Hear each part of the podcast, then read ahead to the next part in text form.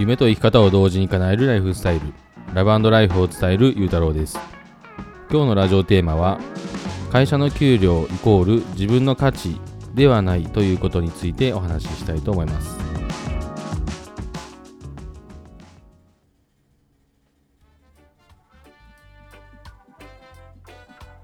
こんばんは、ゆうたろうです。えー、今日のテーマはですね、えー、会社の給料イコール自分の価値ではないということについてですね。はい。もう一度言います。会社の給料イコール自分の価値ではないということです。はい。これはですね、えー、まあ、僕はちょっと思ったことなんですけども、まあ、今サラリーマンをしていて、えー、まあ、毎月こう、会社からね、この給料っていうのをもらえもらえるというのがね、あると思います、サラリーマンだったら。で、まあ、多くのこう世間一般的なこうイメージでは、まあ、イメージというかね、こう常識では、こうサラリーマンはね、こう安定してるっていうので、えー、まあそういう、ま、な理由の多くが、こう毎月こう固定したあの、ね、給料がもらえるっていうのがあの大きいかなと思います。はい、で、まあまあ、今こうやって僕、あのまあ、サラリーマンしながら、まあ、企業に向けてこう副業をしてるとこなんですけども、まあ、そうしたらこういろんな起業家の人のあのいろんななんていうんですかね、考え方とかをこう学ぶことって、すごくいっぱいあるんですよね。こんな本だったりとか、まあ、オンラインのこう講座だったりとか、こういろんなところでこうマインドセットだったりとか、そういうのでいろいろこう、起業家マインドっていうのをこういろいろこう、すり込むんですけども、まあ、そういうのを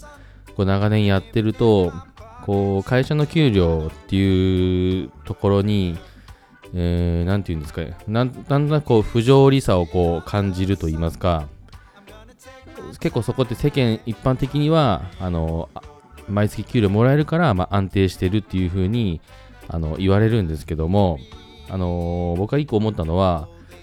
えっとまあ、今日のテーマのように会社の給料イコール自分の価値ではないということなんですけども、えー、まあこれは、えっとまあ、会社の給料を毎月ね、例えば僕だったら今、まあ、手取りで言うと16万円こうもらえるわけです。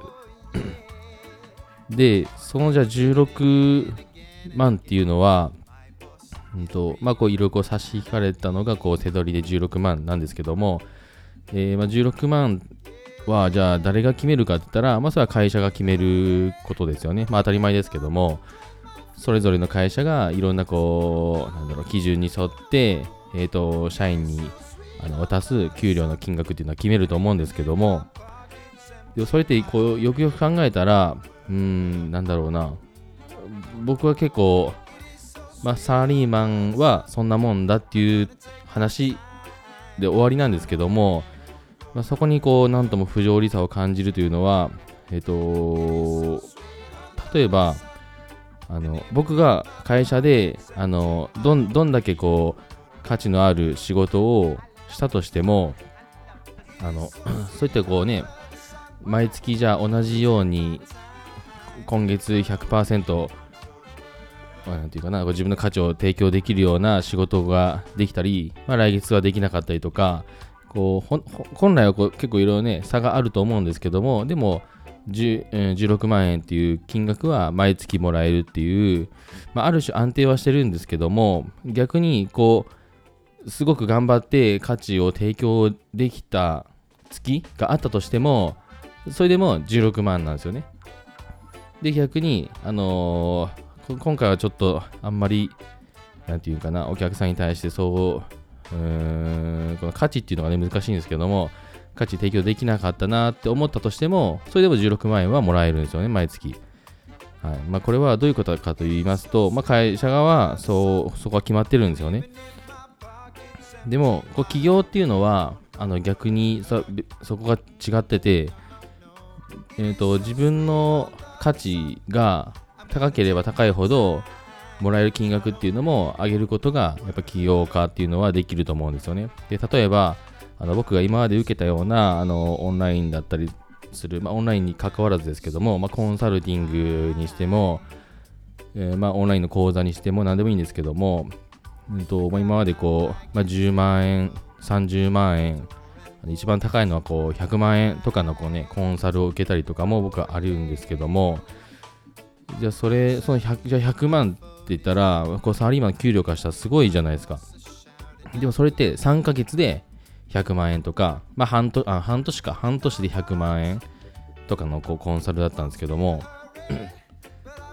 でも僕はその半年間で、あのー、なんていうかな、その半年間に対して100万円を僕は高いと思ってじゃあ払ったかといったらそうでもなくてあの、まあ、妥当な金額だと思ったからあの払った、まあ、なんならちょっとお得だなと思ったから払ったっていうのがあるんですよね。でもそれはじゃあそのとその、まあ、販売者の人ですよね。それはえーと、それだけの価値を与えていたからあのお客さんにそれだけの100万円っていう大きな金額を払うことがあもらうことができているわけであってうんまあ、企業っていうのは、まあ、そういったような、まあ、メリットも、ね、あるわけですよね。価値した価値が大きければ大きいほど、大きいほどそこにこう時間とか労働時間とかという関係なく、たとえそれが1日、今月1日1回働いて、100万円の価値をポンとこう渡すことができれば、商品か何かでね、えっと、それはお客さんは100万円払うので、うん、その時点で、価値の大きさによってその100万円というのを対価をねこう得られることができるのでそこをあのどんだけ価値を与えようが与えまいが、えっと、毎月16万円っていうサラリーマンのこの基準とはやっぱ全く違うんですよね企業っていうのは。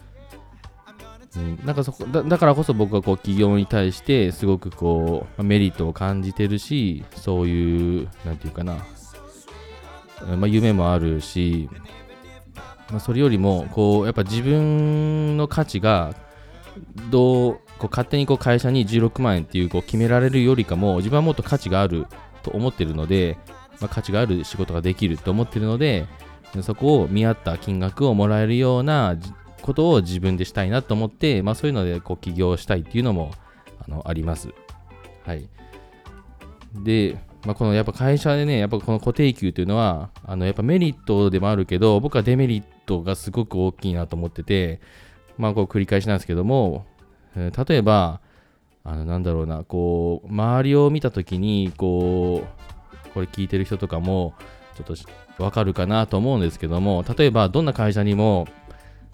なんかあの、まあ、仕事しない人っているじゃないですか、なんか、仕事しなかったりとか、まあ、なんならもう怠けてるとか、あの仕事中ゲームしてるとか、仕事中なんかこうやたら休憩が多くて、どっか外回りしたら全然帰ってこないとか、まあ要は全然仕事しないやつってこういるじゃないですか、なんか 上司なのか、同僚なのか、後輩なのか分かんないですけども、そういう人っていると思うんですよね、どの会社にも。でも、えーと、で例えばその人が自分よりあの先輩だとしたときに、自分よりじゃあ給料をもらってるとしましょう。そうしたときに、うんとまあ、自分からすると明らかに自分よりかもその人って仕事してないし怠けてるしなんならちょっとねこう遊んだりしてえっ、ー、となんか悪いこともしてるのにでも会社に置き換え会社の給料に置き換えた時には自分よりも、まあ、勤続年数が長いとかそういうたったそんだけの理由で自分より給料もらってたりするんですよね毎月で自分が例えば16万円だったらその人は20 20万円もらってるとか、25万円もらってるとかっていうことが、こう会社だったら起きるわけですよね。だから、えっ、と、まあ、何が言いたいかというと、こう価値、その人は金、怠けてるから価値を与えてないじゃないですか。まっとうな仕事をしてないわけだから。で、自分は真面目に、えっ、と、こう仕事をコツコツコツコツしてるのに、明らかに自分より仕事してないやつの方が給料をもらえるっていうまあ、これすごい不条理だと思うんですよね、僕は。うん、なんか納得いかないというか、